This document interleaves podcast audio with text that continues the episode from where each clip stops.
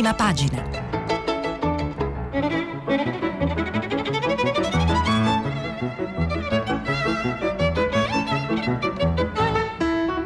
Questa settimana i giornali sono letti e commentati da Massimiliano Panarari, editorialista della stampa. Per intervenire telefonate al numero verde 800 050 333. Sms WhatsApp anche vocali al numero 335 56 34 296. Buongiorno alle ascoltatrici e agli ascoltatori di Radio 3 e di Prima Pagina. Bentornati e bentornati. Vi ricordo all'inizio della trasmissione che stiamo pubblicando, come di consueto, i vostri messaggi sul sito di Radio 3. Cominciamo la nostra rassegna dalla lettura di alcune prime pagine e iniziamo con il Corriere della Sera. Misure per fermare i contagi. Aumentano casi e ricoveri, il governo lavora al decreto per trasporti e scuola. L'indice RT sale a 1,57, Brusaferro variante Delta al 95%, i focolai nei luoghi di vacanza. Di Fiorenza Sarzanini. Al, dedicato al tema l'editoriale di Maurizio Ferrera, il Covid e le nostre scelte, come reagiamo sul tema della eh, modalità di reazione dei cittadini, naturalmente profondamente differente a questa trasformazione epocale che ha colpito purtroppo le nostre esistenze. Sempre sul tema il sondaggio di Nando Pagnoncelli, Green Pass, 2 su 3 dicono sì. Green Pass, oltre la metà degli italiani è favorevole al provvedimento, il 24% si dice contrario, il 71% ha ricevuto la prima dose e il 7% di chi non ha ricevuto il vaccino dice che non ha nessuna intenzione di farlo. Il Corriere della Sera si dedica naturalmente anche al tema della giustizia e al tema della riforma Cartabia. Siamo reduci dalla battaglia politica e dall'approvazione temi di cui si è occupata ieri tutta la città ne parla. Giuseppe Falci e Luigi Ferrarella sulla prima pagina del Corriere della Sera, Cartabia riforma, ora il Parlamento rispetti l'impegno.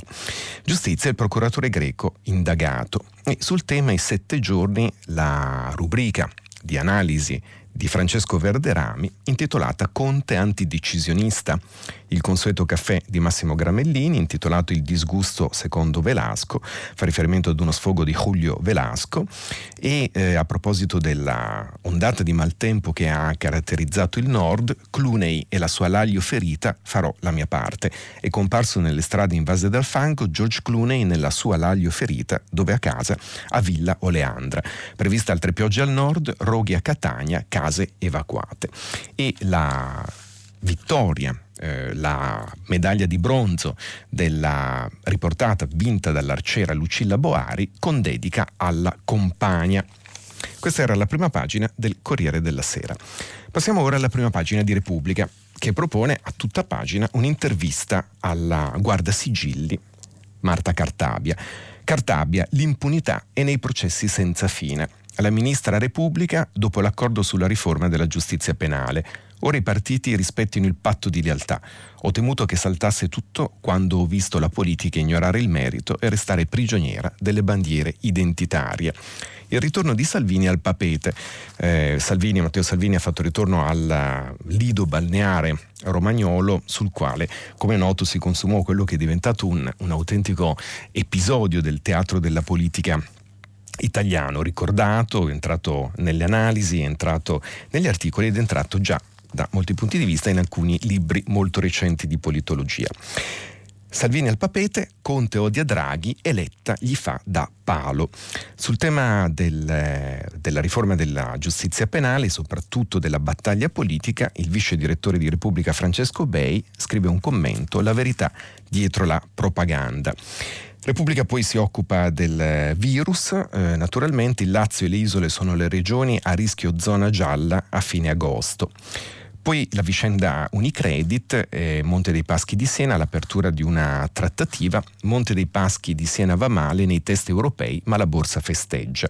E Sergio Rizzo, altro vice direttore di Repubblica, su Siena il fantasma sulla sfida politica, quella che riguarda naturalmente il collegio ritornato eh, in palio e nel quale si svolgerà l'elezione dopo che l'ex ministro dell'economia Piercarlo Padoan lo ha lasciato per ritornare alla presidenza bancaria e su cui si giocano, si dice, almeno stando alle stesse dichiarazioni del segretario del PD Enrico Letta si gioca una parte del suo futuro e anzi la segreteria stessa. Sempre sulla prima pagina di Repubblica troviamo i roghi in Sicilia, inferno di fuoco a Catania dopo quello che è accaduto e di cui ci siamo occupati in Sardegna e Benedetta Tobagi che ricorda la strage di Bologna, Bologna 41 anni dopo, su quella strage non facciamoci più distrarre. Eugenio Scalfari, Io Italo Calvino e l'Italia ferita del 1943, un altro dei ricordi della lunga ricchissima vita di Eugenio Scalfari, fondatore di Repubblica. Infine, per omissione dati d'ufficio, Loggia Ungheria greco indagato dai PM di Brescia. Passiamo alla prima pagina della stampa. Letta no allo spezzatino Montepaschi e dunque come stiamo vedendo la vicenda politica si intreccia naturalmente con la grande banca in crisi che è soprattutto la banca di sistema, la banca città come è stata definita di Siena. Domani riforma Cartabia in aula, c'è la norma anti-stalker, la ministra impegno in Europa anche per il processo civile.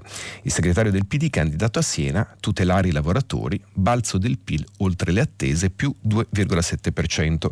Carlo Bertini e gli articolisti di politica della stampa. Editoriale di Mario De Aglio, le banche più forti col salvataggio MPS sul tema e Linda Laura Sabbadini se l'economia cresce solo con i giovani. Un'intervista di Luca Monticelli al ministro della transizione ecologica, Roberto Cingolani. Cingolani, vi spiego il mio piano verde, altro tema di cui si discute molto a prima pagina attraverso le vostre telefonate. Prosegue il dibattito sulla stampa inaugurato dalla dalla riflessione di Massimo Cacciari e dalle risposte che via via sono arrivate, in questo caso il dibattito vede incrociare le lame Gianni Vattimo e Umberto Curi, due filosofi. Gianni Vattimo meglio rimanere gregge, no all'obbligatorietà del Green Pass, ma il vaccino è un rischio ragionevole. Così Vattimo e Umberto Curi risponde, un provvedimento inoffensivo, ben altre sono le lesioni alla Costituzione. Ciò che emerge è l'inadeguatezza della democrazia ad affrontare le emergenze. La stampa mette a confronto poi le spiagge degli italiani. Gabriele Romagnoli su Coccia di Morto, eh, spiaggia del, del, litorale laziale resa celeberrima da, da, un film con Paola Cortellesi e Antonio Albanese, bikini, baracche e totem indiani e Michela Tamburino invece si occupa di quella che è eh, la spiaggia ipoteticamente agli antipodi, la spiaggia toscana di Capalbio dove la finanza gioca coi radical chic. Infine segnaliamo dalla prima pagina della stampa e lo leggeremo i torti della ragione, il consueto buongiorno di Mattia Feltri. Ora alcune segnalazioni dalle prime pagine dei quotidiani italiani. Il Messaggero. Il quotidiano romano presenta un editoriale molto interessante di Luca Ricolfi sui dubbi e le certezze, quanto è importante la verità sui vaccini e lo affianca alla, ad una pagina di eh, racconto di uno studio sulle fake news post Novax raddoppiati, mezzo milione di italiani nella rete delle bufale, un articolo di Graziella Melina a partire dall'allarme contenuto in uno studio dell'Università di Roma 2 Tor Vergata. Da marzo la disinformazione è esplosa. Anche persone con alta istruzione possono lasciarsi ingannare. I canali più attivi sono su Facebook e Telegram, in 12 sono responsabili della diffusione del 65% dei messaggi contro i vaccini. Questa è una ricerca, se riusciremo a darne conto lo faremo, del, svolta dall'Università di Tor Vergata a proposito dell'esplosione della disinformazione sul tema dei vaccini. Prima pagina di avvenire. Tre regioni rischiano di ritornare in giallo, il governo pronto ad ammorbidire i limiti per gli alberghi. E sulla prima pagina del quotidiano di ispirazione cattolica un editoriale di Marco Girardo per il meridione, anzi per l'Italia. Eh, la crescita e la rete sociale da attivare a proposito di dati Istat e delle anticipazioni di cui ci siamo occupati ieri con, eh, nel dialogo con le ascoltatrici e gli ascoltatori del rapporto Svimez che segnalava come la pandemia abbia ulteriormente ampliato purtroppo il divario tra eh, settentrione e mezzogiorno del paese come la situazione nel sud sia davvero davvero drammatica. Sempre da, da avvenire segnaliamo un articolo di Marco Marchetti Marchetti dell'Università degli Studi del Molise e della Società Italiana di Selvicoltura ed Ecologia Forestale a proposito del tema drammatico dei roghi. Cosa insegnano gli incendi nel Montiferru e non solo e come possiamo migliorare le strategie di intervento. Imparando a salvare i boschi, impariamo a salvare noi stessi. Marco Marchetti scrive la prevenzione significa cura e presidio del territorio, ma anche coinvolgimento delle comunità. Il clima che cambia richiede capacità di adattamento e di mitigazione. Le condizioni che scatenano gli incendi sono mutate dal punto di vista meteo con ondate di calore e siccità più intense, spinte dalla crisi climatica dovuta ai cambiamenti causati dall'uomo e da quello della vegetazione. Un buon inizio sarà l'approvazione della strategia forestale nazionale nel quadro di quella europea appena pubblicata. Questa è l'interessante analisi di Marco Marchetti sul avvenire sul tema dei roghi Passiamo alla prima pagina del Sole 24 Ore che quest'oggi è accompagnato come supplemento Plus 24, che è il settimanale dedicato a finanza e risparmio, in particolare sul, sui certificates, si alza il livello del rischio in questa fase di mercato, vanno per la maggiore i prodotti con cedole allettanti, ma crescono le insidie con le borse al top e la bassa volatilità. Il Sole 24 Ore propone in prima pagina l'editoriale di Fabio Tamburini, ora la sfida da vincere è la crescita fino al 6% a proposito delle notizie positive, più positive del previsto, della crescita del PIL italiano che corre più di quello della Francia e della Germania. E il Sole 24 Ore propone tra i commenti un... Eh, editoriale di Dino Pesole che parte dal libro di Marco Bentivogli Il lavoro che ci salverà, cura, innovazione e riscatto, una visione prospettica, pubblicato dalle edizioni San Paolo ed è lo spunto per una serie di riflessioni sul cambiamento del lavoro e sull'esigenza di politiche attive. Cercheremo di eh, leggere almeno alcune righe perché il tema del lavoro naturalmente è un tema fondamentale. Ieri ne abbiamo parlato a proposito dell'economia della cultura e della mancata rispondenza tra eh, i curricula, i percorsi curricolari di formazione e la disponibilità di posti di lavoro nel, nel campo a partire da una telefonata eh, di una signora che eh, parlava dell'esperienza diretta de, di sua figlia in un corso di laurea per il management dei beni culturali. Quindi quali politiche attive sono necessarie, anzi sarebbero indispensabili, è un tema di cui ci occuperemo nella seconda parte di questa prima parte. Dalla prima pagina del foglio segnalo l'editoriale di, del direttore Claudio Cerasa, un altro populismo è possibile, Draghi e il miracolo di utilizzare i protagonisti dell'era giallo-verde per cancellare i danni prodotti dalla stagione giallo-verde. Giustizia non solo, un elogio di Giorgetti e di Di Maio con un occhio ai confini. E sempre dalla prima pagina del foglio segnalo un altro commento del vice direttore Salvatore Merlo, sotto la propaganda niente, i partiti, la riforma della giustizia e le leggi fatte su. Twitter. Il foglio poi è accompagnato dal foglio sportivo e soprattutto, essendo oggi sabato, raddoppia con pagine eh, di reportage, di cultura e di spigolature di vario genere. Dalla prima pagina del domani Davide Maria De Luca, stime e speranze, è iniziata la quarta ondata del Covid, ma sarà molto diversa dalle altre. L'attuale copertura vaccinale dovrebbe proteggere le persone da decessi e ricoveri, mentre le nuove regole porteranno meno regioni in zona gialla e rossa. La variante Delta però rimane un'incognita imprevedibile.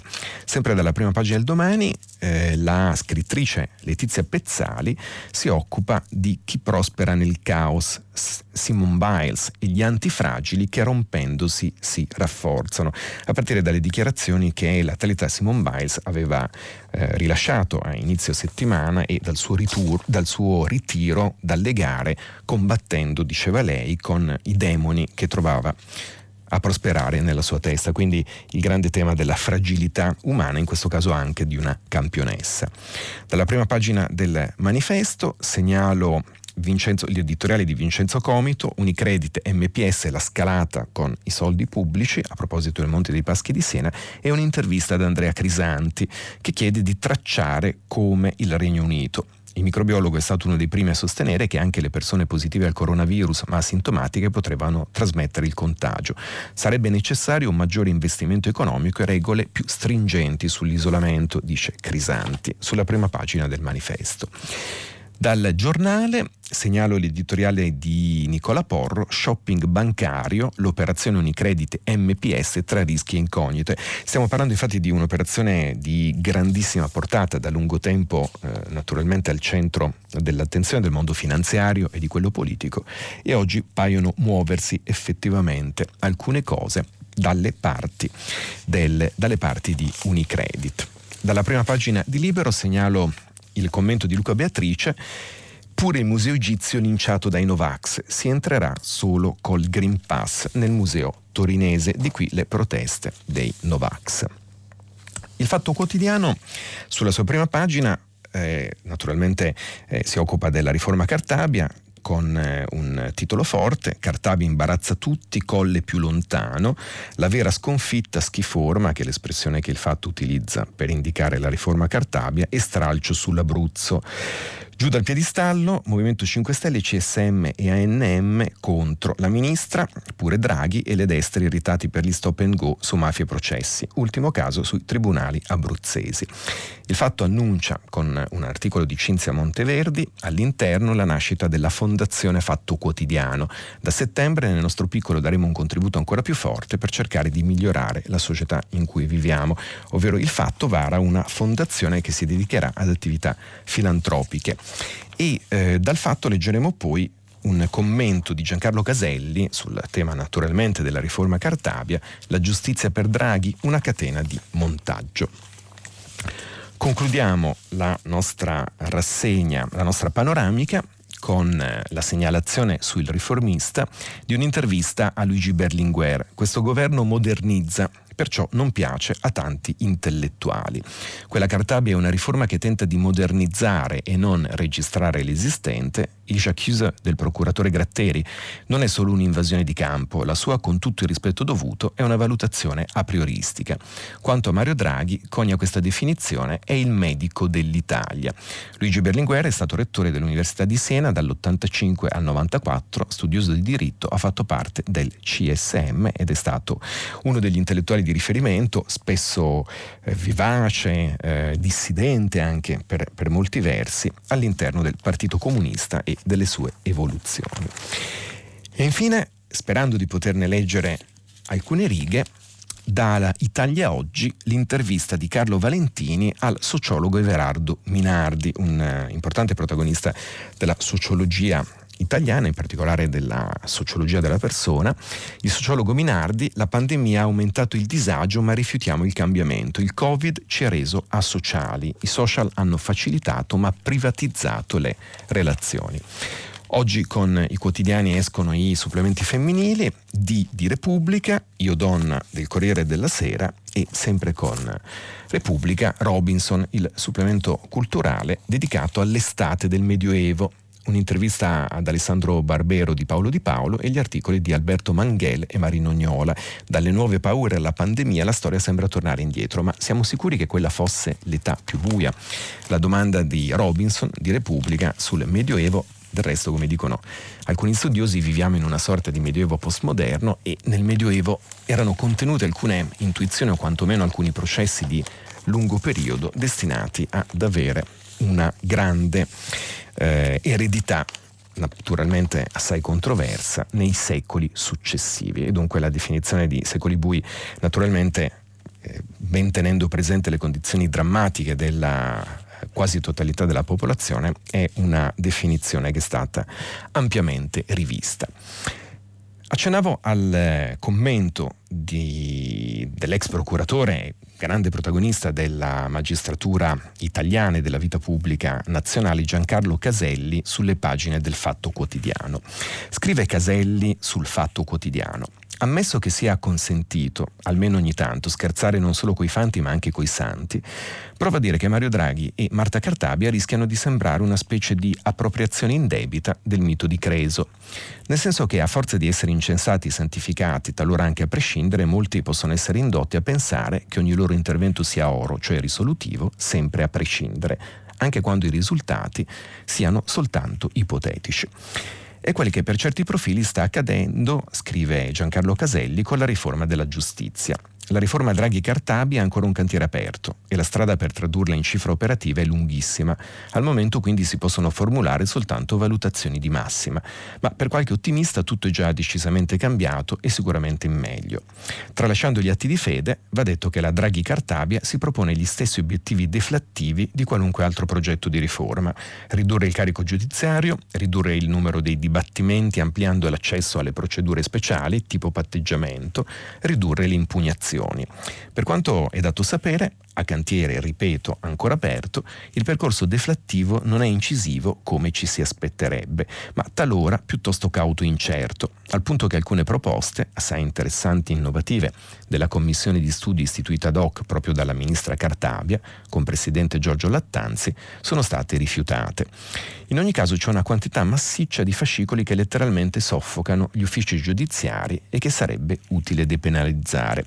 Se gli omessi versamenti IVA, ad esempio, fossero trasformati in illeciti amministrativi di competenza dell'Agenzia delle Entrate, scrive Giancarlo Caselli, lo sgravio del settore penale sarebbe automaticamente importante per non parlare di quella sorta di araba fenice che è ormai diventata il divieto di reformatio impeius, per cui se andando in appello in Cassazione il condannato non rischia nulla, neppure un euro un giorno in più, ecco che tutti inesorabilmente ricorrono sempre, sperando che le cose possano aggiustarsi col trascorrere del tempo, ma così il sistema si ingolfa allungando i tempi. I processi alle intenzioni sono di pessimo gusto, ma può affiorare il dubbio che gira e rigira torni di moda la tecnica, a lungo praticata nel nostro paese, della inefficienza efficiente.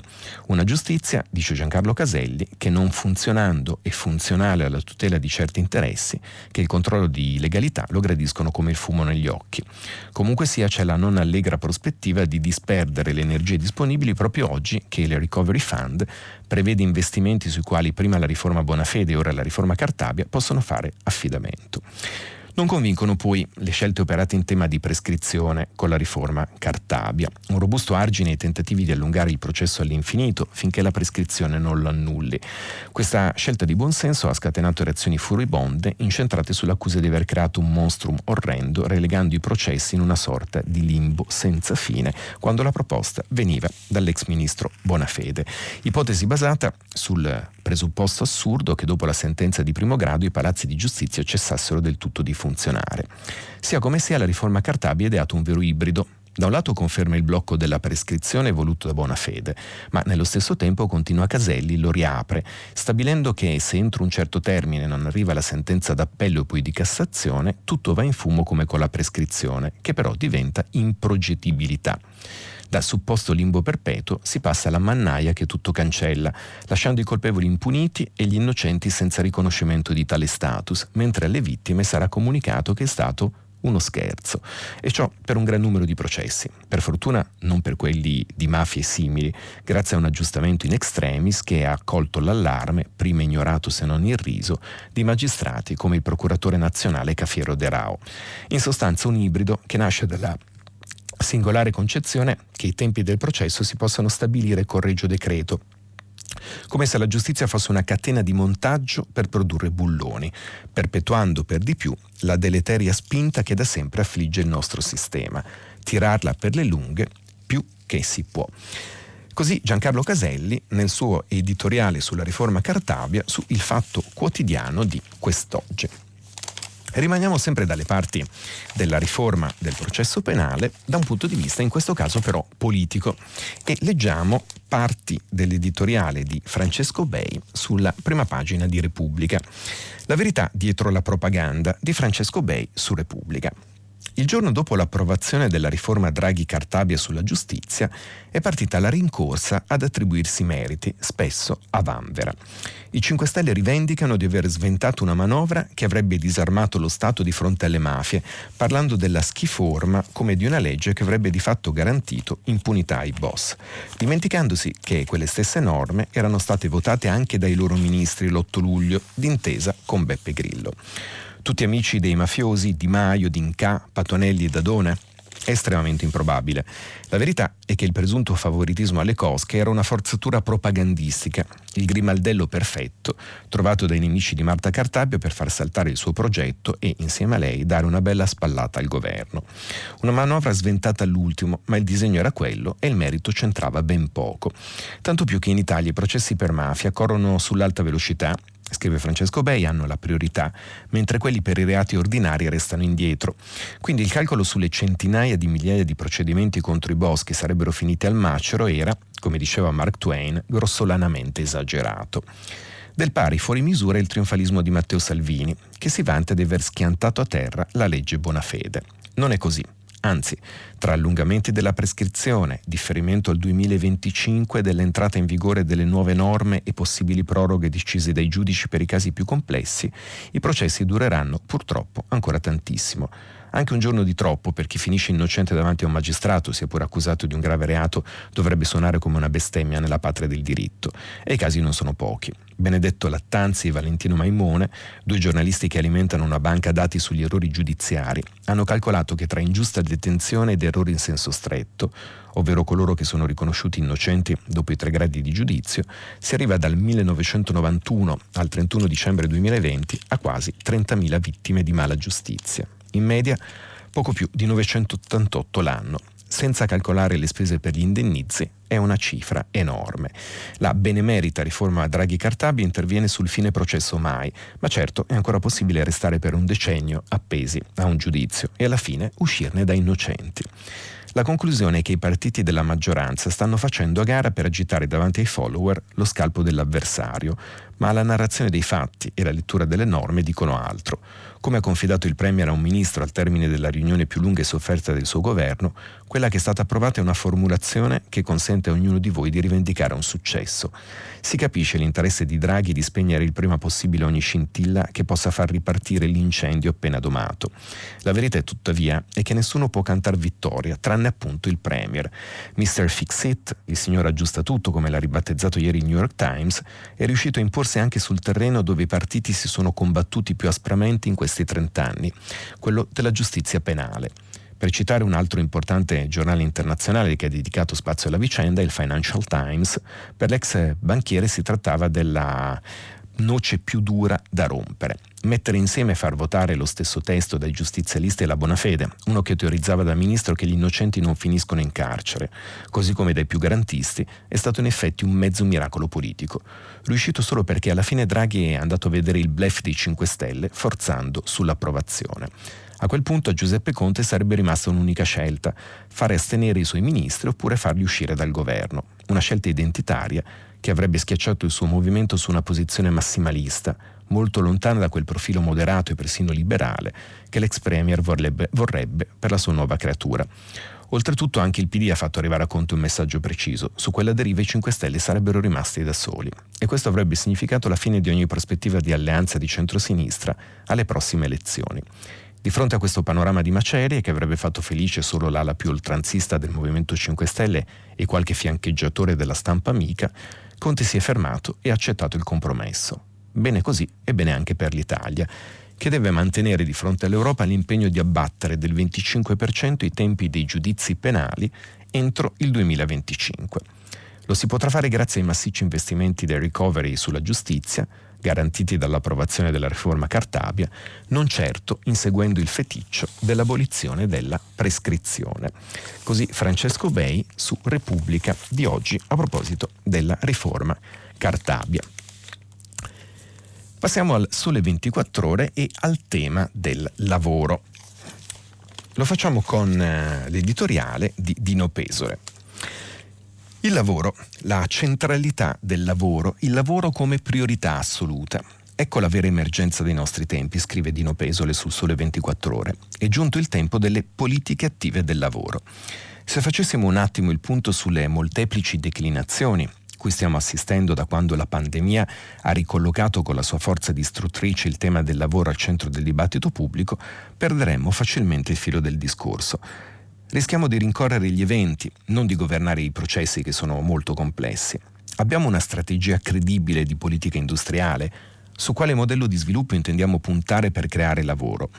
Stiamo provando a costruire il futuro che si comincia a intravedere dalle nebbie della più profonda crisi del secondo dopoguerra e dunque occorre avere ben chiaro in che direzione ci condurranno le linee di azione, le sei missioni indicate nel Piano Nazionale di Ripresa e Resilienza. Le due direttrici di marcia, vale a dire la transizione verde e quella digitale, vanno ora tradotte in interventi diretti prioritari da realizzare da qui al 2026. Una scommessa con cui ci giochiamo non solo le ingenti risorse del Recovery Fund, ma il futuro stesso del Paese. Già, ma riflettiamo un attimo su quanto scrive Marco Bentivogli in un passaggio del suo ultimo libro intitolato Il lavoro che ci salverà, cura, innovazione e riscatto, una visione prospettica scritto per le edizioni San Paolo. Secondo il report del World Economic Forum sul futuro del lavoro, scrive Bentivogli che alle tematiche lavoristiche, soprattutto nella lunga militanza di sindacalista, ha dedicato gran parte della sua esperienza, tanto da riconoscersi nella definizione di architetto del lavoro, il 65% dei bambini che inizia la scuola sarà impiegato in un'occupazione che oggi non esiste e di cui non conosciamo neanche il nome. Il cambiamento nel mondo del lavoro è così rapido che nel tempo in cui i bambini di oggi si formeranno, la metà degli attuali impieghi sarà automatizzata. Se questo è lo scenario, allora non vi è altra strada che provare a individuare quelle che saranno le professioni del futuro e investire energie e risorse nella formazione e appunto nelle cosiddette politiche attive del lavoro. La sintesi del ragionamento di Bentivogli è che assisteremo alla scomparsa di certi lavori che non avranno più senso di esistere. E poi, come è già avvenuto in precisi tornanti della storia, lo è stato certamente dalla metà dell'Ottocento in poi, vedremo nascere nuove occupazioni, mansioni e incarichi che richiederanno competenze nuove e sempre aggiornate. Anche per questo il diritto all'istruzione e alla formazione, adatta alle persone di qualità per tutta la vita, è un diritto al futuro. L'obiettivo del libro è ambizioso, contribuire a riscrivere il vocabolario del lavoro, un vocabolario che si intreccia con le tre grandi trasformazioni in atto nella nostra società e nel sistema produttivo, digitale, climatico-ambientale, demografica. Uno dei riferimenti è la dottrina sociale della Chiesa e a Papa Francesco che definisce il lavoro libero, creativo, partecipativo e solidale ai giovani convocati ad Assisi nel novembre del 2020, il pontefice definisce prioritaria una responsabile presa di coscienza di tutti gli attori sociali. Si parla nel libro dell'origine della parola lavoro, della sua evoluzione nel tempo dagli albori della civiltà al Medioevo, dal Rinascimento all'Ottocento al Novecento, fino alla nuova globalizzazione che rivoluziona il paradigma e l'organizzazione stessa del lavoro. E oggi cos'è il lavoro e cosa dovrebbe essere? Certo condizione imprescindibile di sussistenza primaria, sostegno decisivo alla fiscalità generale, ma anche protagonista assoluto di quello che Bentivogli definisce un riscatto che liberi la creatività, la partecipazione e la solidarietà, rendendo il lavoro un presidio di dignità come precondizione per far fiorire la persona. Un diritto ma anche un dovere, nella constatazione che la trasformazione digitale scongela lo spazio e il tempo del lavoro. Una trasformazione antropologica è già in atto, il lavoro agile è già una realtà e in Italia sono 3 milioni i giovani fuori dal lavoro e da qualsiasi percorso formativo con il tasso di disoccupazione effettivo che va oltre il 25%. Così Dino Pesole sul tema delle politiche attive del lavoro e della sua centralità non abbastanza riconosciuta troppo spesso nella nostra società caratterizzata dalla ripresa sicuramente a breve della globalizzazione e soprattutto dalla marcia fortissima verso la società dell'automazione. Sempre su questo tema, per molti versi, leggiamo l'intervista a Everardo Minardi di Carlo Valentini su Italia Oggi. Il disagio contemporaneo deriva dalla presenza di tante contraddizioni, dalla vita sociale all'organizzazione delle attività economiche, all'organizzazione dei servizi pubblici e privati, che non vengono riconosciute neanche dopo gli effetti più pesanti e imprevisti della pandemia, alla quale si cerca di rispondere facendo tornare tutto come prima. Ad esempio non vedo una seria riflessione sui servizi sanitari che hanno assunto un ruolo centrale nella pandemia.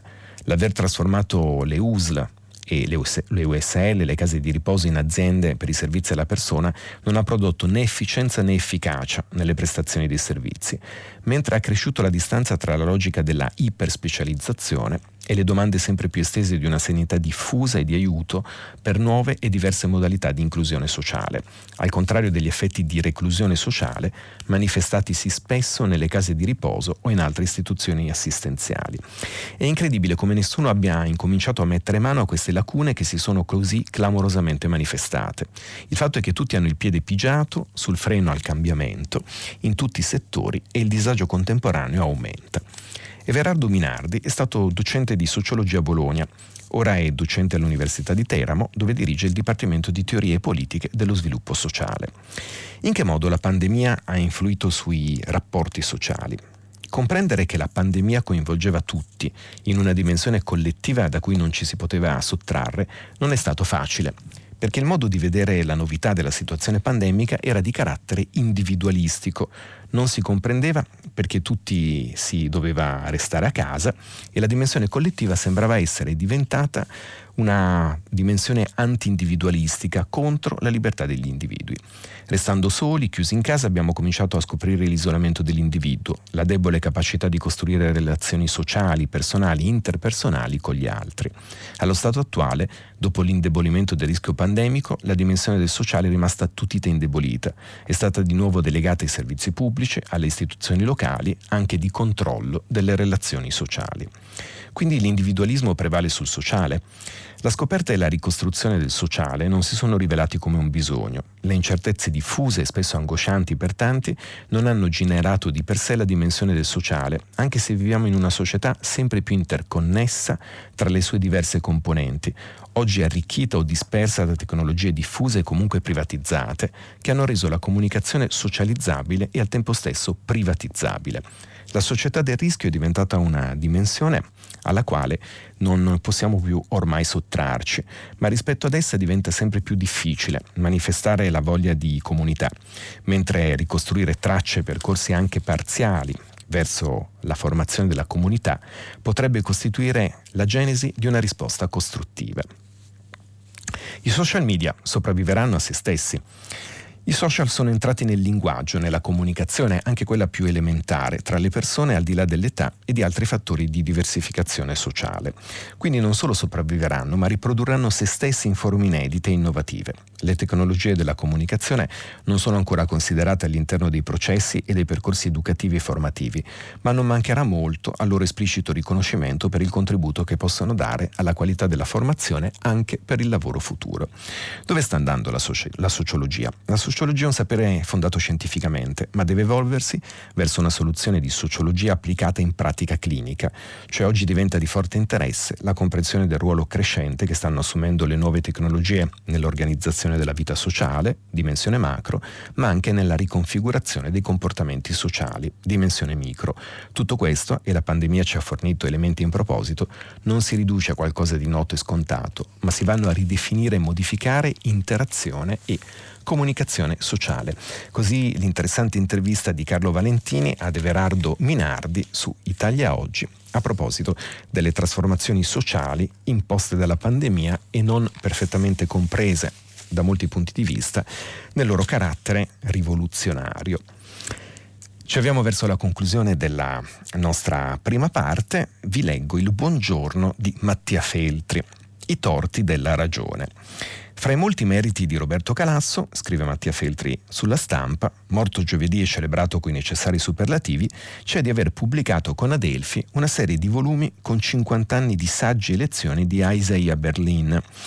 Un grande liberale del Novecento, con le complessità del caso, non un liberista secondo le semplificazioni dei tempi.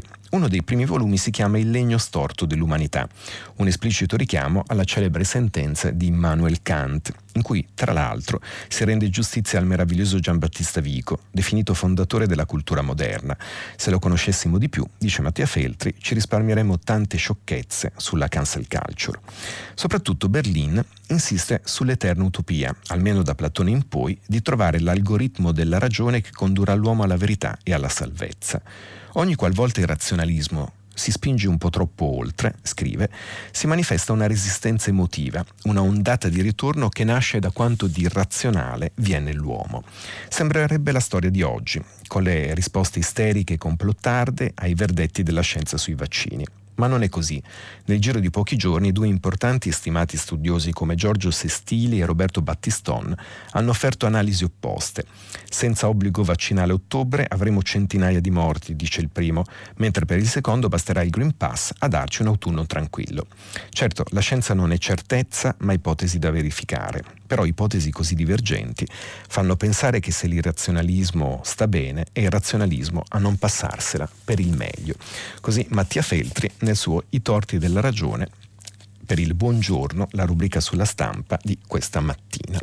E sempre a proposito di vaccini, dubbi, eh, certezze, razionalismo e irrazionalismo, leggo alcune righe dell'editoriale di Luca Ricolfi sul messaggero di questa mattina. Quanto è importante la verità sui vaccini, Luca Ricolfi sul messaggero.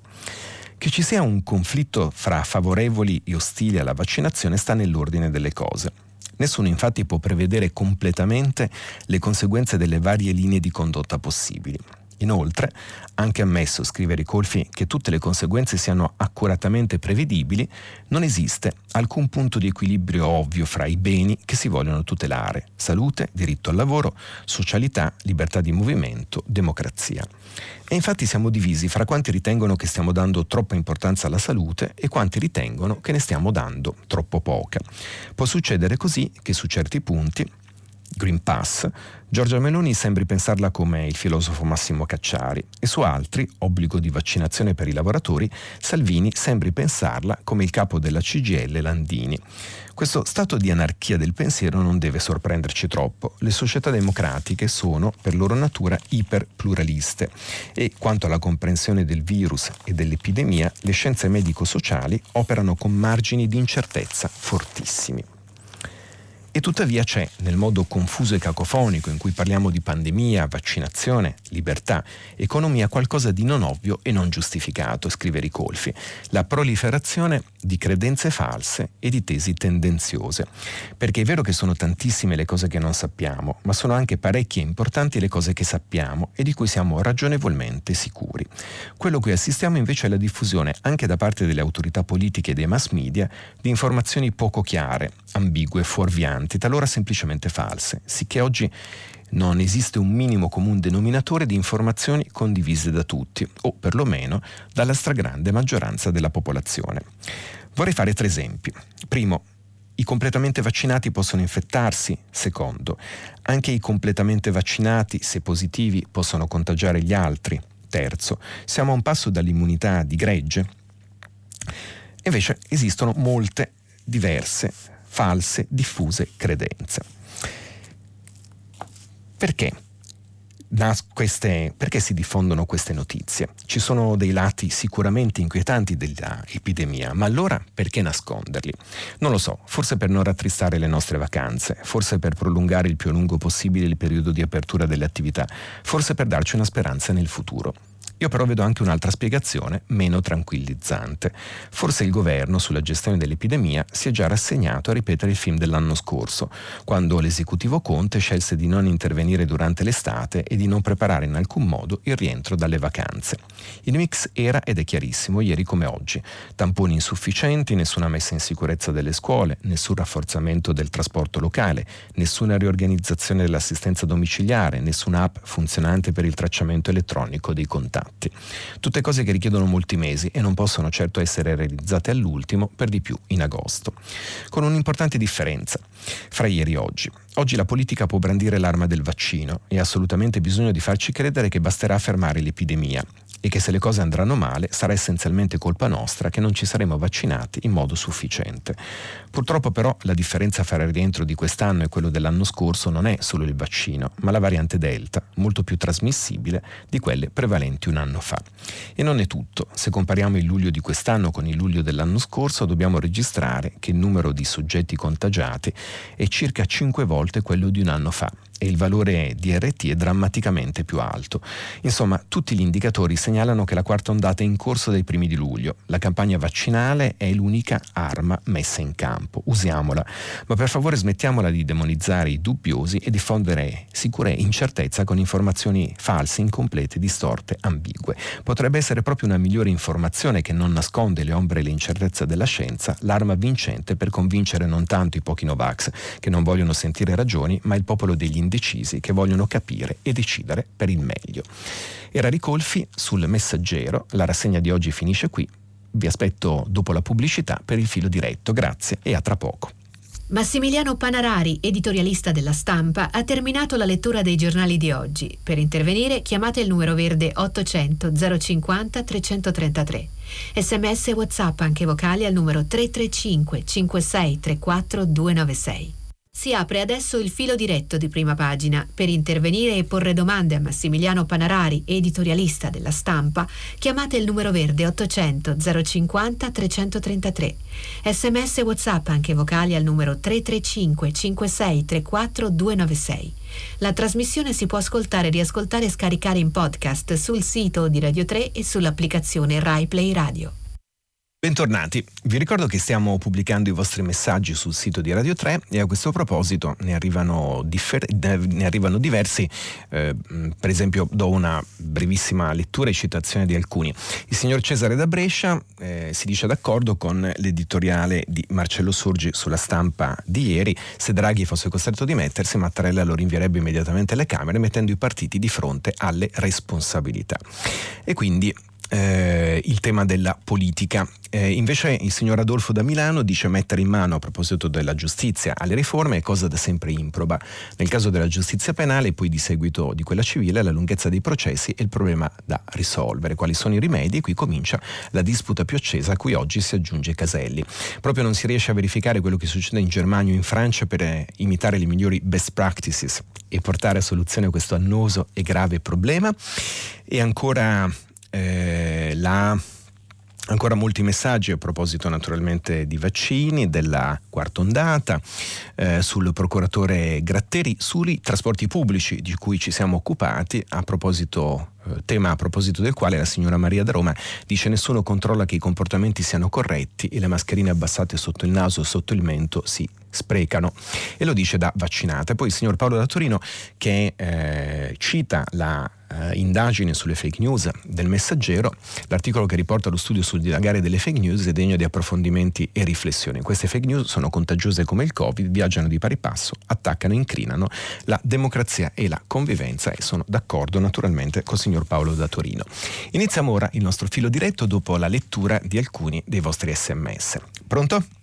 Sì, eh, buongiorno. Eh, buongiorno a lei. Grazie della rassegna, eh, complimenti e io sono Massimo. Molte grazie a lei.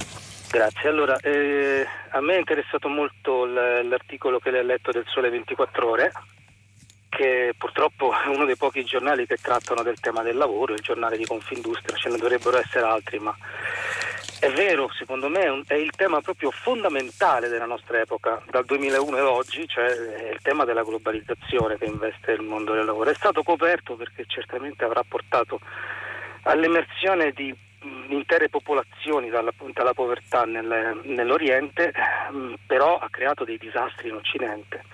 E io vorrei ricordare che questi disastri sociali, oltre alla sofferenza che è inaccettabile, alla perdita di diritti, eh, mette in gioco anche la, la, stabilità democratica alla lunga. E, e, il modello occidentale è fondamentale nel mondo perché eh, in Oriente non ci sono democrazie, quindi secondo me è un tema importantissimo. Allora, il, la cosa che volevo dire rispetto a quell'articolo è che quell'articolo si pone eh, nell'ottica di una politica che a livello nazionale insegua i processi in atto. A mio parere così non si va da nessuna parte, perché eh, i processi in atto non sono guidati da nessuna politica ma dal mercato. E il mercato fa gli interessi del capitale, non c'è niente da fare, non guarda molto ai diritti delle persone. Per cui la politica dovrebbe essere lei a intervenire, ma non può farlo a livello nazionale obbligatoriamente la politica dovrebbe intervenire e coordinarsi eh, con il mercato, con le istituzioni del mercato a un livello globale. Il grande tema è che una politica però coordinata a livello globale non esiste, non è mai esistita nella storia, credo, e sarà difficile che si possa immaginare anche nel certo. futuro. E quindi, eh, e quindi, io credo che il tema sia purtroppo insosten- irrisolvibile, irrisolvibile e bisognerebbe aggredirlo molto di più. intanto mettendolo in agenda quasi quotidianamente, certo. ecco, portandolo proprio all'apice dei discorsi che si fanno nell'informazione, nel dibattito pubblico in Occidente. E io chiudo dicendole che vedo, oltre all'automazione, ovviamente che non è mai stata controllata da questo punto di vista, abbandonata proprio a, a chi ha a chi gestisce i processi produttivi. Ehm, ci sono altri due fattori secondo me molto importanti, la degolamentazione finanziaria e l'ingresso nel capitalismo di colossi come la Cina non democratici che hanno smontato, hanno destrutturato proprio molti, molti meccanismi del capitalismo del Novecento, eh, trasformandolo. Il capitalismo di oggi non ha niente a che vedere con quello lì, però la gente continua a immaginare quel capitalismo lì, che invece era un po' costretto anche ad essere più virtuoso di oggi. Lei può commentare e darmi mio, un suo parere. La ringrazio. Mol, molte grazie signor Massimo per questa riflessione estremamente articolata, ricca e densa. Eh, sono, sono, considerazioni molto interessanti, molto puntuali, a partire dal fatto che il, il grande pendolo della storia, quello tra la politica e l'economia, uno, una delle oscillazioni, del, diciamo, delle polarità essenziali oggi è stato ampiamente rovesciato a favore dell'economia, di un'economia che è l'esempio è quello della deregolamentazione dei flussi finanziari che eh, inizia eh, sostanzialmente negli anni Ottanta ma che diventa incisivo eh, e diventa sempre più rilevante sotto la presidenza di Bill Clinton, eh, ha rappresentato un esempio chiarissimo. Il problema è, come diceva il signor Massimo, e questo è il grande tema della, della globalizzazione, anzi della quarta ondata di globalizzazione come la chiamano gli storici dell'economia, il problema è quello della eh, impossibilità ad oggi di disporre di un coordinamento di politica a livello globale. Naturalmente esistono gli Stati-nazione, sono sempre più deboli, esistono istituzioni sovranazionali e transnazionali all'interno delle quali però eh, c'è competizione tra gli interessi nazionali degli Stati e ci sono i grandi colossi, sono, eh, c'è una ripresa di eh, un multilateralismo assai poco virtuoso però da questo punto di vista è sostanzialmente una nuova, eh, una nuova forma di bipolarismo, eh, dove la Cina, la grande ascesa della Cina che è responsabile di molte delle trasformazioni trasformazioni, anche in negativo, appunto, di questi nostri ultimissimi decenni, ha visto la costituzione di un capitalismo di Stato, a proposito delle trasformazioni dei capitalismi che evocava il signor Massimo, all'interno del quale già si era indebolito anche in Occidente, ma all'interno del quale non è contemplata l'idea della relazione tra il mercato e la democrazia. E quindi la separazione di questi elementi, l'impoverimento delle classi medie, il tema fondamentale del lavoro che, eh, sono molto d'accordo con le ultime considerazioni di Massimo, che dovrebbe ritornare in agenda e quantomeno essere oggetto di dibattito, di discussione anche nella società civile, sui media. Naturalmente la crisi del lavoro rende le stesse fondamenta della idea di democrazia libera rappresentativa molto più incerte, molto meno solide e molto più esposte al rischio di cambiamenti in negativo di cui i populismi che certificano e fotografano problemi reali naturalmente, ma qui è la mia opinione, eh, forniscono e propongono risposte irrealizzabili e pericolose da molti punti di vista, rappresentano un esempio. Riprendiamo con le telefonate. Pronto? Buongiorno. Buongiorno. Buona giornata, mi chiamo Paola, sto chiamando da Firenze e sto ascoltando come tutte le mattine la trasmissione. Allora mi rendo conto che mh, mm, noi siamo super informati sull'andamento del Covid, sul numero dei decessi, sul numero delle, delle mh, mm, camere di alienazione occupate, su, su tutto il Novax, soprattutto secondo me viene data anche tanta cassa di risonanza al discorso dei Novax, però questo è un altro discorso. Quello che volevo dire io è che mi rendo conto che non siamo informati sul tipo di vaccino che noi andiamo ad assumere, cioè c'è stato detto all'inizio della pandemia quando stavano studiando i vaccini, però penso che io di sicuro, ma anche tanti di noi, non hanno la minima idea di come agisca per esempio AstraZeneca, di come agisca Johnson, di come agisca Moderna e così via per cui la gente è informata soltanto del fatto che c'è gente che va in piazza e che non si sa a titolo di che cosa dice le peggiori cose dei vaccini. Allora, mh, mm, credo, mi piacerebbe come noi tutti abbiamo eh, la radio, la televisione che ci informa continuamente, che ci fossero dei giornalisti della carta stampata di buona volontà che facesse un tipo di inchiesta, forse inchiesta è una parola troppo grossa, di informazione su appunto le caratteristiche dei vari vaccini, su che cosa vanno ad agire, perché vi assicuro la maggior parte della gente o è contraria a priori o è favorevole a priori, non ha la minima idea di quello che sta, sta eh, riguarda i vaccini. Quindi mi sembrerebbe una cosa giusta che i giornali informassero, come le dicevo, sappiamo tutto il numero dei, dei contagiati, lo sappiamo assolutamente come agiscono questi vaccini, le eventuali caratteristiche, le differenze. Mi sembrerebbe una cosa che la popolazione potesse mh, mm, essere informata in maniera corretta e quindi comportarsi anche più correttamente di quanto non stia facendo. Lei non crede? Grazie, eh, penso che sia una, una, riflessione molto opportuna che evoca anche scenari che vanno al di là naturalmente della questione del vaccino. Ora è vero che la psicologia cognitiva ci, eh, ci ha resi dotti del fatto che tutti noi, eh, molti di noi procedono per bias confermativi, ovvero procedono per quelli che sono dei pregiudizi, in questo caso è pregiudizio nel senso letterale, mettiamoci il trattino, cioè giudizi che si sono costruiti lungo la propria vita all'insegna di esperienza, all'insegna di letture, naturalmente di studio, di contatti con altre persone che ritengono autorevoli e di cui si fidano. Questi bias confermativi fanno sì, come diceva la signora Paola, che gran parte di noi sia convinta all'inizio rispetto a questioni, a temi, a processi o a scelte come quella del vaccino, ma una democrazia una democrazia liberale rappresentativa dovrebbe essere una democrazia basata sull'informazione, sull'opinione informata, quella che appunto, eh, ricito la signora Paola che ci ha telefonato, troppo spesso non, non, è diffusa adeguatamente. Questo è il grande tema, è il grande tema della diffusione della informazione, della circolazione delle informazioni e anche il grande tema di una democrazia pedagogica. Il punto però è che eh, la democrazia che è stata a lungo basata sull'idea del riconoscimento dell'autorevolezza dei rappresentanti, oggi è, eh, entrata ampiamente, è entrata ampiamente in crisi da parecchio tempo a questa parte e questa crisi ha investito anche l'autorevolezza dei mediatori, dell'informazione, degli intermediari delle opinioni.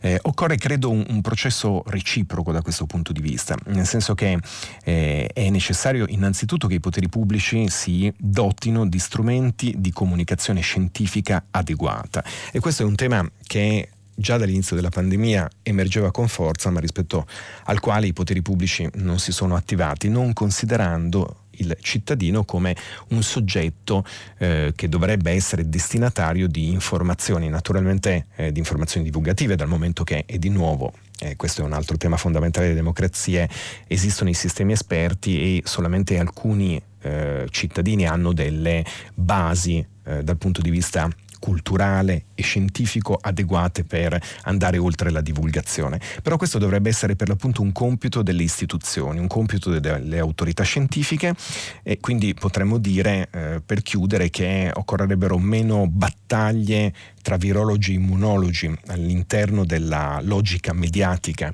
di certi programmi eh, televisivi e al contrario occorrerebbero occorrerebbe più comunicazione istituzionale scientifica sarebbe una straordinaria sfida naturalmente anche per gli scienziati cercare di divulgare e di andare nella direzione del cittadino per in questo modo evitare l'incertezza e appunto adempiere a quella dimensione essenziale della democrazia che per quanto rifiutata da tutta una parte dei cittadini, ricordiamolo, è la dimensione pedagogica delle democrazie liberali rappresentative.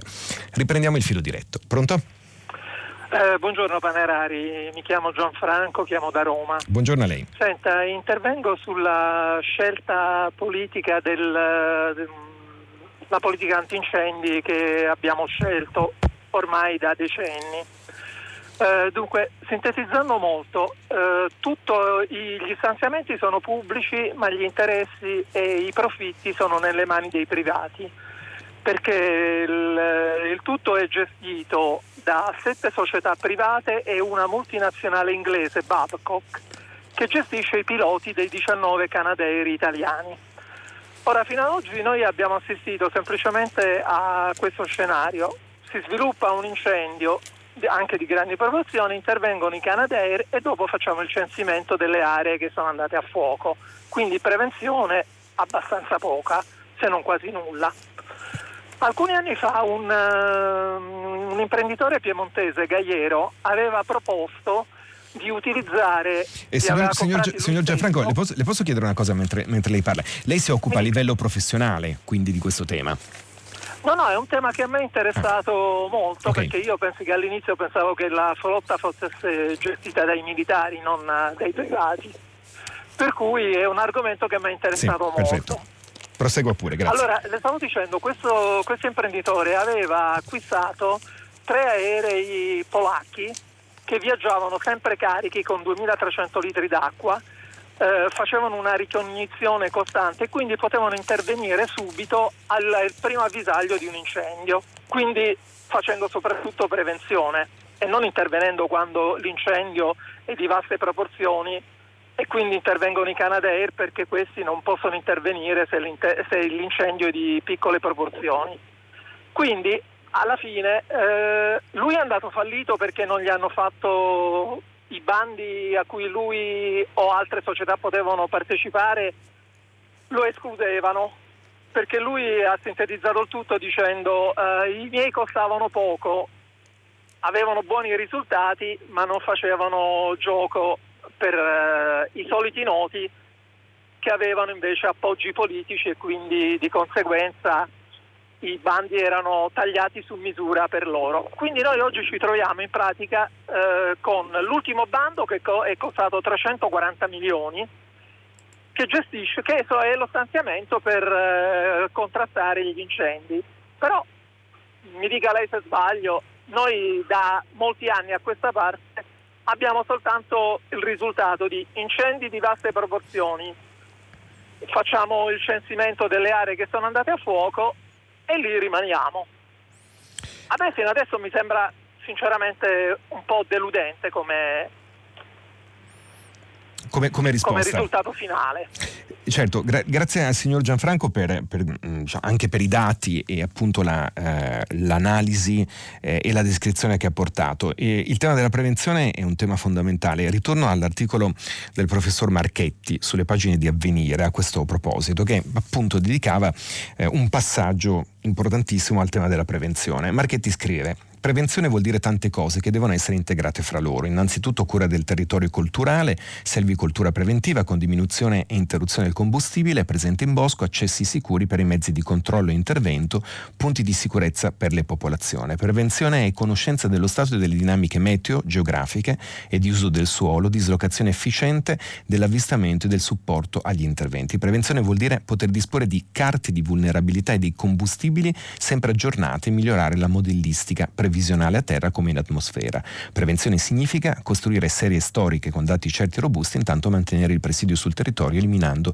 l'asfissiante burocrazia che scoraggia chi vive nel, nel mondo rurale. Quindi c'è anche, rispetto alle riflessioni che faceva il signor Gianfranco, da aggiungere un tema di mappa, eh, di mappatura, di conoscenza di tutti quelli che sono i fattori di rischio.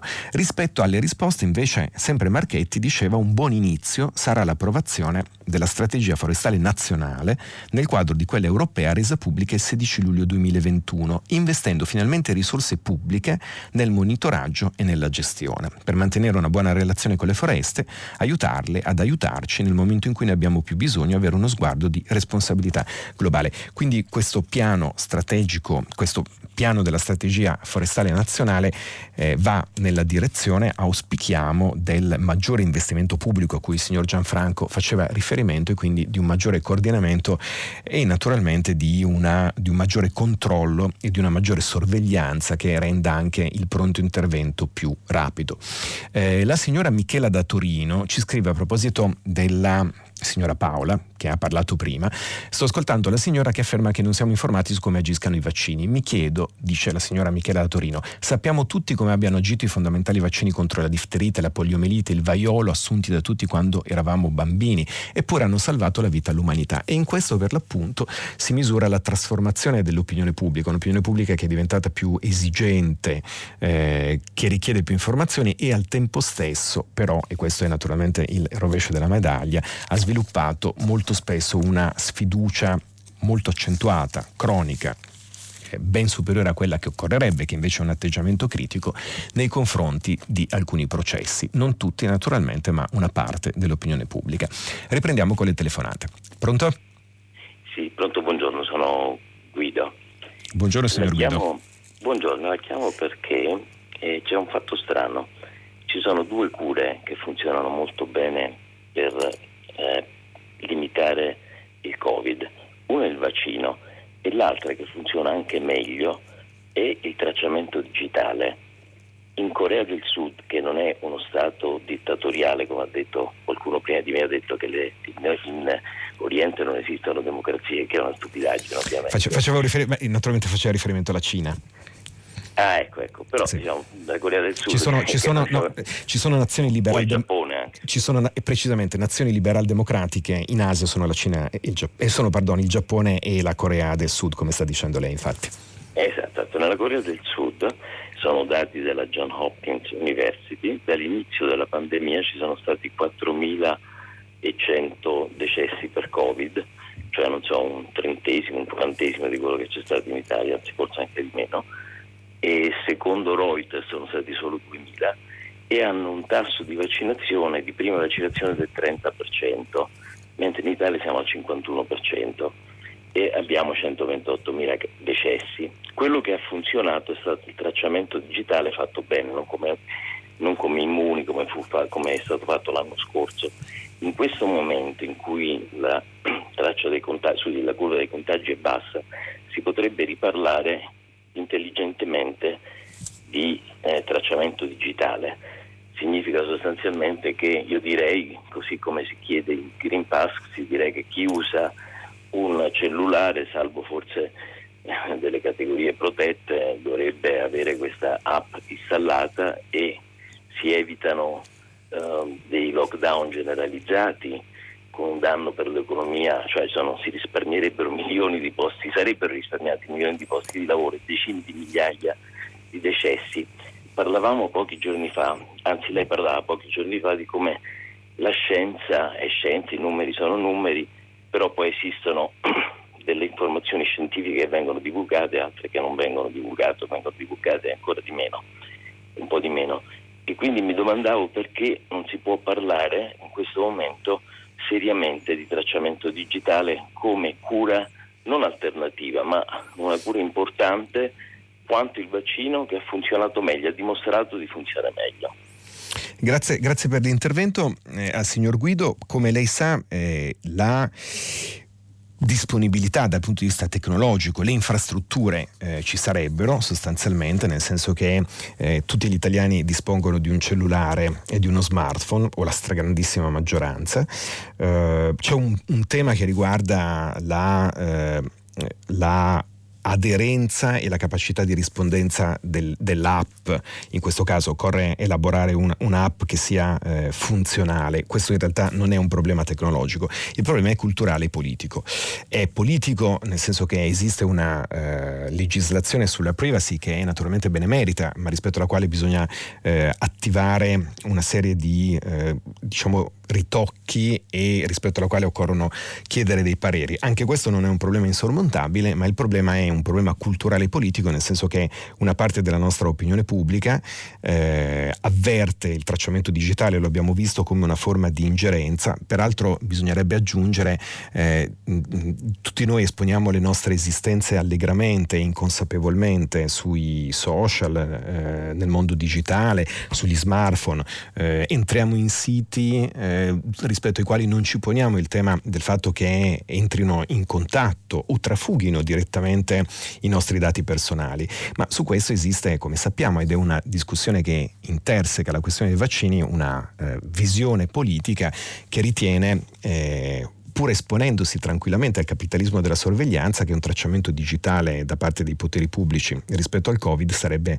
appunto un'invasione della sfera privata. E l'altro elemento è che su questo, come sappiamo, si costruiscono eh, fortune politiche, c'è una rappresentanza politica significativa e di qui la difficoltà all'introduzione di uno strumento che invece, come diceva il signor Guido, eh, in paesi in cui comunque la concezione de- della, della, privacy è differente, ma che sono nazioni liberal democratiche in cui la diffusione della tecnologia è assolutamente capillare, così come esiste una maggiore alfabetizzazione tecnologica, strumenti che hanno consentito di combattere molto molto efficacemente il Covid. Qui ci sono problemi e il fatto che ci siano problemi eh, rende la battaglia nei confronti del Covid appunto più problematica. Proseguiamo con eh, gli interventi. Pronto? Buongiorno, sono Andrea e chiamo da Livorno. Buongiorno. Ehm, sto notando che si sta parlando di questo lascia passare vaccinale, ma eh, il, i primi che hanno fatto il vaccino hanno già, eh, cioè, hanno già il, il, eh, il lasciapassare vaccinale scaduto. Cioè, io l'ho fatta a marzo, la seconda dose, e quindi mi scade a metà settembre. Non è stato previsto nessun piano di, di, di, di terza dose, di richiamo, quindi stiamo parlando del niente. Non ho capito perché nessuno osserva questa cosa.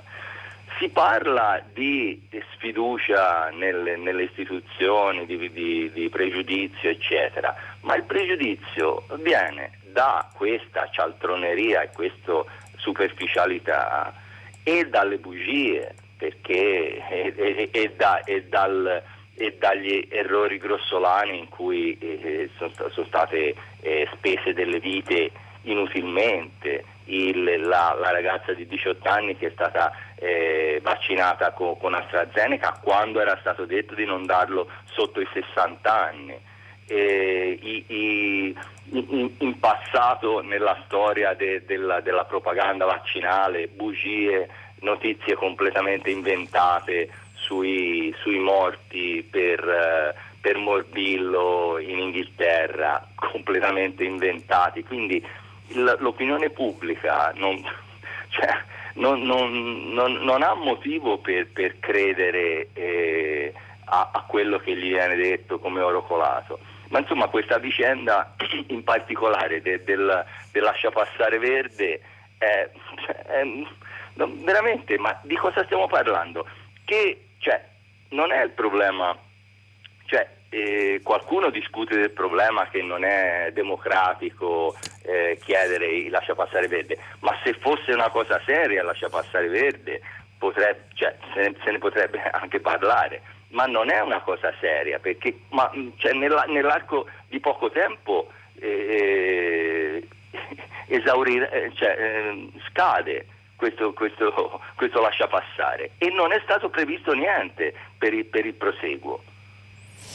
Eh, il, il, signor Andrea eh, ha parlato di propaganda vaccinale, la sua naturalmente la possiamo anche qualificare come propaganda Novax, certo ha posto delle questioni, eh, una questione che è, un, è, una questione vera soprattutto per chi eh, considera come deve essere il vaccino uno strumento indispensabile, ovvero il fatto che, e questo però rimanda alla burocrazia di questo paese e ai problemi eterni ai noi dello Stato italiano, non si riesce a pianificare, a programmare e troppo spesso ci sono eh, effetti annunci e in questo anche la politica naturalmente ci mette molto del suo senza riuscire a stabilire in maniera adeguata quelli che sono i passaggi nel momento in cui si prendono delle, decis- delle decisioni che devono agevolare il cittadino che intende compiere appunto il proprio dovere o che intende adempiere alle richieste dei poteri pubblici.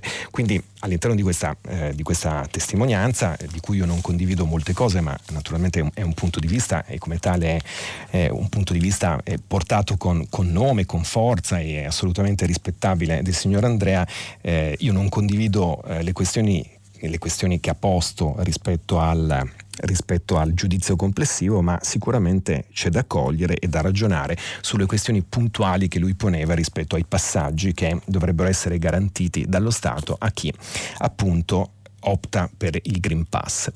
Eh, colgo, raccolgo due messaggi a proposito sempre del dibattito sollevato dalla questione della democrazia informata e dei vaccini.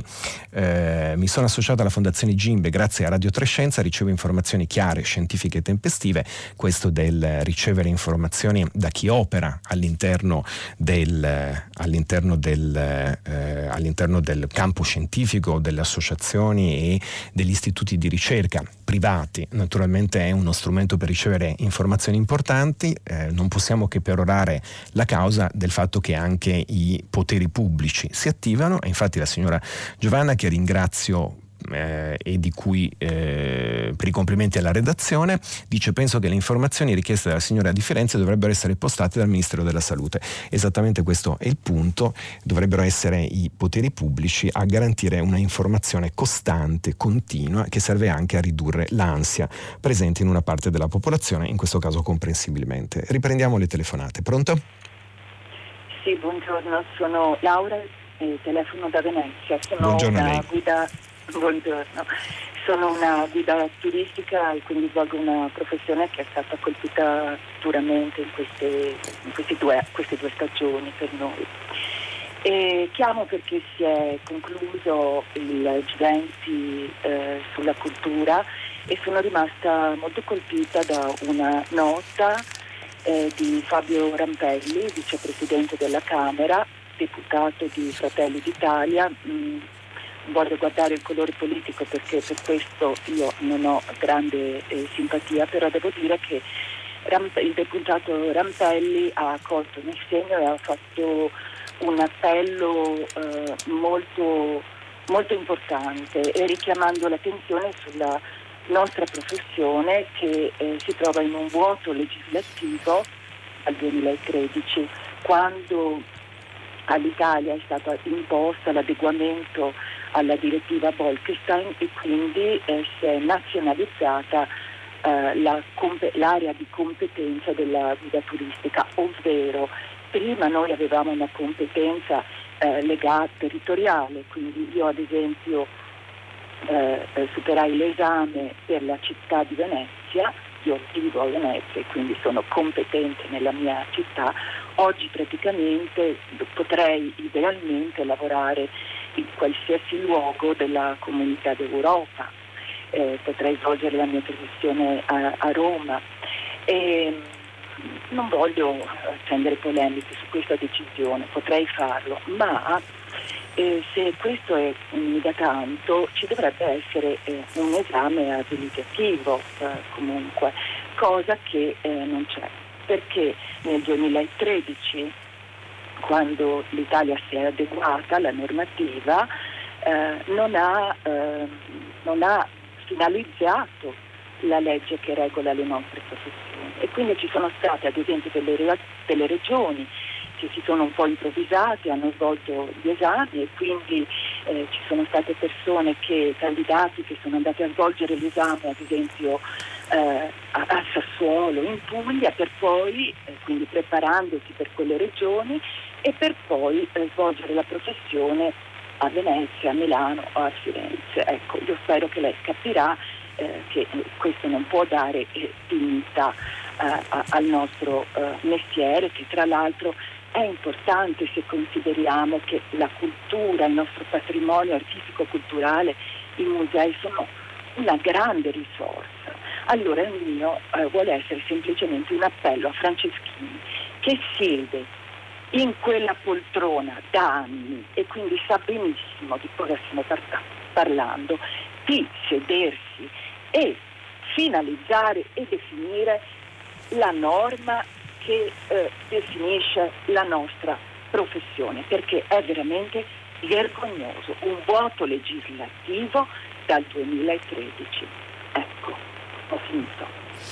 Grazie signora Laura, eh, faceva riferimento ad una nota eh, del vicepresidente della Camera Fabio Rampelli, nella quale si dice se la crescita di una nazione si misura con lo sviluppo della cultura che produce, allora è impensabile questa evoluzione senza valorizzare le dovute competenze.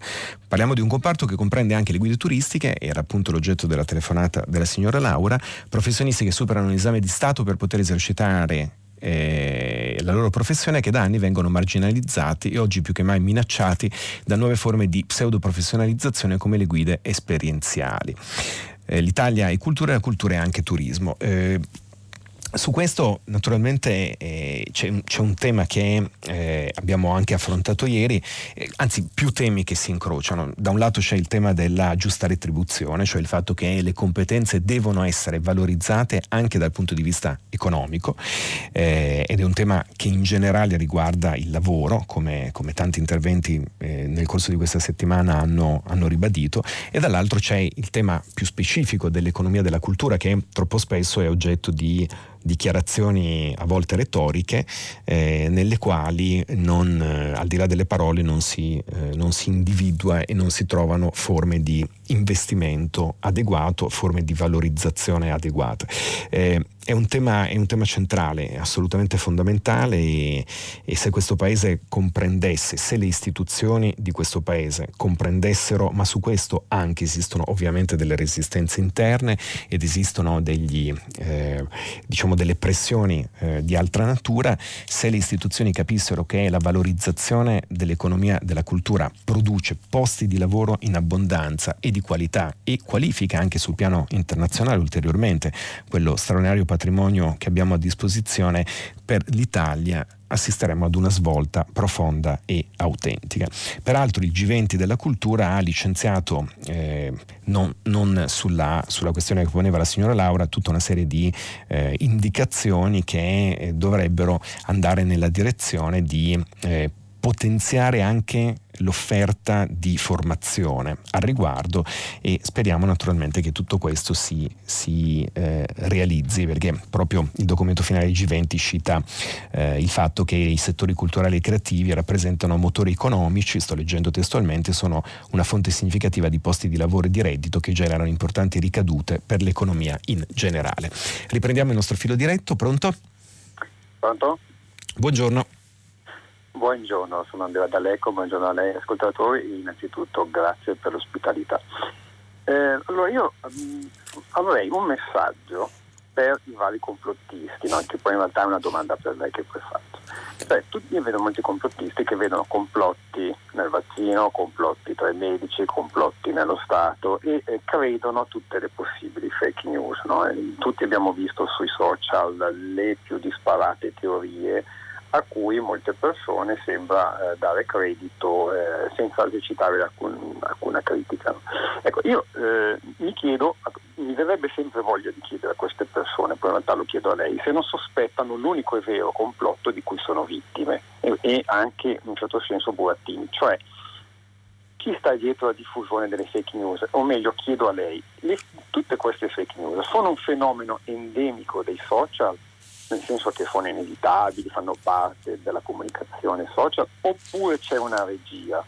Perché per esempio quando è uscito poco fa un ascoltatore ha parlato prima del tracciamento, no? io ricordo contro l'app Immuni tutta una serie di reazioni che erano state montate contro l'app dicendo cose assolutamente non vere che sono anche simili a quelle che ci furono adesso per esempio contro il Green Pass e via dicendo.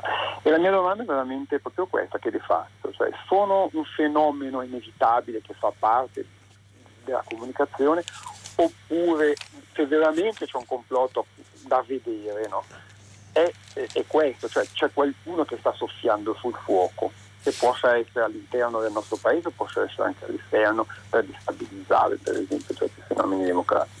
E, e questa per me è una domanda interessante. Sì, no, gra- grazie, grazie, a lei. Sono ambedue, eh, sono ambedue i corni della questione, nel senso che la grande disponibilità di eh, informazioni, la grande circolazione di informazioni che è consentita dalla rete naturalmente predispone alla possibilità che circolino messaggi di ogni genere perché non vengono validati e perché risultano tanto più capaci di diffondersi quanto più fanno appello appello ad alcune questioni psicologiche o investono alcuni elementi come in questo caso la paura, il dubbio e l'ansia. Dall'altro però proprio per questo esiste la possibilità di una regia. Non è una novità, naturalmente la ricerca che avevo citato dell'Università di Tor Vergata lo mette molto in chiaro, l'abbiamo visto a proposito di tanti altri passaggi importanti della vita pubblica internazionale, esistono le cosiddette interferenze malevole o maligne, ovvero soggetti che si organizzano per far circolare con forza, coordinare, rilanciare, utilizzando tutta una serie di strategie eh, informatiche, telematiche di propaganda digitale, tutti questi messaggi che nel momento in cui diventano più pervasivi, più forti, vengono ripresi e rilanciati dalle stesse persone, spesso in maniera inconsapevole. Ultima telefonata. No, chiedo, chiedo scusa, ho sforato, ho, sfor- ho sforato col tempo, eh, quindi chiedo scusa. Noi ci fermiamo qui. Eh, lasciamo la linea al giornale radio, vi ricordo che potete riascoltarci in podcast sul sito di Radio 3 o sull'app Rai Play Radio. A domani, molte grazie e buon proseguimento di giornata.